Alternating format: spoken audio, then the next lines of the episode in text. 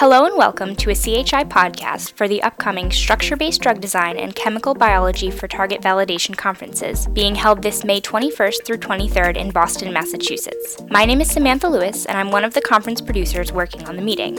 Today I'm speaking with Dr. Chas Bountra, head of the Structural Genomics Consortium and professor of translational medicine and associate head of medical sciences at the University of Oxford. He serves on numerous public and charitable funding committees, journals, review panels, and scientific advisory boards for academic drug discovery programs, biotechs, pharmas, and VCs. He has, in the past five years, helped to attract more than 70 million pounds of research funding to the university and is facilitating the university's reputation as a center for drug discovery.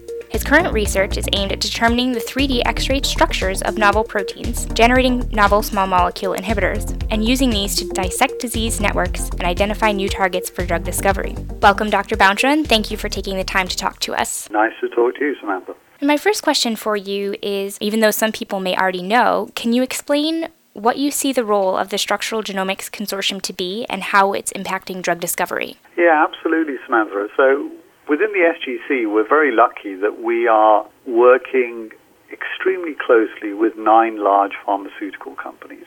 And we're working with them, and together we're generating freely available, high quality tools for drug discovery. So, for example, we generate proteins, we generate assays, we generate the three dimensional X ray structure, we generate small molecule inhibitors, and we generate antibodies. So, these are starting points for drug discovery. But all these reagents, we make them freely available. So, we give them away to anybody in academia, anybody in biotech, and anybody in pharma. And of course, as you can imagine, as a consequence, you know, we have a very large academic network of collaborators. So currently in excess of more than 250 of the best labs all over the world. And so these labs basically take these open, freely available tools, high quality tools, and then they use those to generate new biology. So they profile them in their own cellular assays or disease assays. So together, what we're doing is essentially we're reducing duplication, we're reducing wastage, and I believe what we're doing is catalyzing science by basically crowdsourcing science. I hope that gives you a sense of what we're doing. Absolutely. And the SGC in and of itself is, you know, a success story. But is there any specific recent successes that you care to share with us? Well, let me sh- just share maybe two examples. The first one is, I mean, generating this, I mean, we're probably the best, if not one of the best, labs in the world at generating structures of human soluble proteins. But of course, generating structures of human membrane proteins is incredibly difficult. Now, in the past three years, we've actually generated the structures of four human membrane proteins. But let me just share with you the impact of one of these, which we did in 2012. So we generated this structure. It's for a zinc metalloprotease, ZMPSTE24. Name doesn't really matter, but it's a membrane protein. It's a protein that's involved in progeria, so premature aging. Now, we generated the structure of that protein in May 2012. And immediately we told the whole world about it. This is how we did it. These are the constructs, etc., etc. This was before any publication. And then in the summer of that year, so summer 2012, a lab in the US actually used that methodology, those constructs, to get the structure of the yeast protein. So we did the structure of the human protein, they did the structure of the yeast protein. And then in November 2012, both labs, so the lab in the US and our lab, we submitted our own manuscripts for publication. And then in April last year, they got published in Science. Now, I would argue that I don't think there's any other lab on the planet that would have done that. You know, to solve the structure of a human membrane protein and then immediately tell everybody how they've done it several months, almost a year before the manuscript was actually published. So this way of working, generating open reagents, but then making them freely available and rapidly publishing, we believe is reducing duplication and it's reducing wastage. Let me give you another example of where we generated a small molecule inhibitor. So here we work with GSK and our friend and collaborator Jay Bradner in Harvard. Together we generated a molecule which we call JQ1, and this is an inhibitor of an epigenetic protein or subfamily of proteins called the BET proteins. Now, working with Jay, we showed that this particular inhibitor, it reduced proliferation of human cancer cells, so a very rare cancer called NUT midline carcinoma. And Jay also showed that the compound caused an increase in apoptosis as well as reducing proliferation. And he also put this molecule into a xenograft model. So you've got uh, patient-derived cells, these cancer cells, they're put into a mouse model, the tumor grows, and he basically showed that the compound stopped the tumor growing. Now, we published that inhibitor in Nature in December 2010. Let me just share with you by May last year, so almost 30 months later, what had happened. First of all, that molecule we had given out, that inhibitor, we had given out to more than 400 labs all over the world. Secondly, as a consequence of that one publication, there was a whole raft of publications on that target, many of them using that inhibitor, etc. And I think the number was something like 172 publications on that target as a consequence of that publication. But what's also happened is that many of our pharma partners, you know, these nine companies that we're working with, many of them started their own proprietary efforts. Jay Bradner managed to secure some VC funding to set up a biotech in Boston, essentially to take that target into the clinic. And today, in 2014, there are now five companies with their own molecules for that target currently in clinical studies. Now, in three years, that's almost unprecedented, you know, to take, if you like, a novel target, a novel inhibitor, and then three years later, five companies have got five different molecules in clinical studies. So I think that just maybe again illustrates the impact of freely available probes on science, on drug discovery, and maybe also on enterprise. And now, the SGC, as the name implies, is using structure based approaches to develop novel probes used with disease relevant phenotypic systems for drug discovery research. Why is this approach anticipated to have greater success for validating novel targets and reducing attrition? I think basically what we're doing, Samantha, is first of all, by working with experts in big pharma, medicinal chemistry experts, we are generating high quality inhibitors. And then by making these high quality inhibitors freely available, we're crowdsourcing science. We're enabling science in a very broad and deep way. I mean, for example, that JQ1 molecule given out to more than 400 labs. I mean, what's happened in the past three years, many labs have profiled it in lots of other types of cancers. There's even data that it could be a target for male contraception. There's data that it's a target in sepsis. There's data that it could have utility in cardiac hypertrophy. So by having these high quality tools available openly, the academic network, the global academia, is basically generating science in a very broad way and also in a very deep way. And this is something that any one pharmaceutical company just could not afford to do. I mean, GSK or Pfizer or Novartis or whatever, they couldn't afford to give a molecule out to 400 labs because each of those collaborations would cost a finite amount of money. Now, of course, we sitting in academia can do that because we don't pay those academics anything.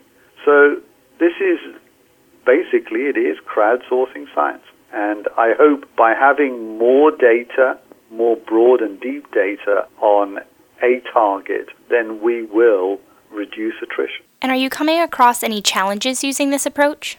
No, I don't think so. I mean, when the SGC first started, Samantha, we had a lot of public funds both in Canada and in the UK. But, you know, the company that helped us start it was GSK. And then four years later, when the SGC was renewed, there was three companies. And today, there are nine companies. And it's likely that figure of nine will grow even further. So I think more and more scientists, more and more of our industrial colleagues, more and more of these pharmaceutical companies are appreciating the benefits of this sort of open way of working. It's a way of basically pooling resources and sharing risk. I mean, it, it seems a bit crazy. I mean, with all these novel targets, what's the point of GSK and Pfizer and Novartis and Lilly and all these companies independently generating all these reagents for all these proteins?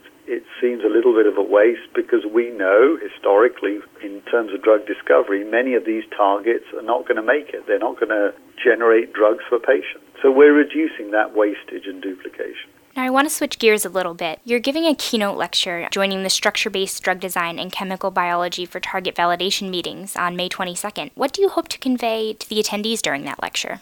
At the moment, what we're doing is we're generating these open probes, and then we're giving them to a network of academic labs across the globe. And together, we're doing broad and deep biology, but we're doing it more quickly. Now, going forward, what we are doing more of, and we're going to ramp this up significantly in the coming months, is we're now going to generate these, again, these open probes, but now we're going to profile them in primary human cells. So, cells that we get from healthy individuals, but also from patients. These are not cell lines, these are primary cells. Now, by screening these inhibitors in those primary cells, I think we will get better targets for drug discovery.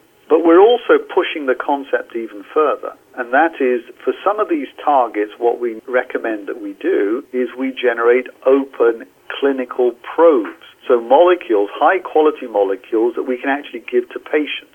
And then we want to use global academia, use inverted commas, and actually put those clinical probes into patients. Because frankly, Samantha, that's where target validation happens. It happens in patients. It doesn't happen in animals and it doesn't happen in cell lines. So what we're saying is we're going to take some of these new targets and we should take them all the way into patients. So the argument for that is at the moment, for pioneer targets, which are what's going to deliver pioneer medicines, most of those targets, when we take them into patients, fail.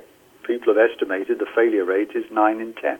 So it seems crazy that you might have 20 companies working on a target that has a 90% chance of failure after five, six, seven years of investment, etc. So what we're saying is let's pool our resources.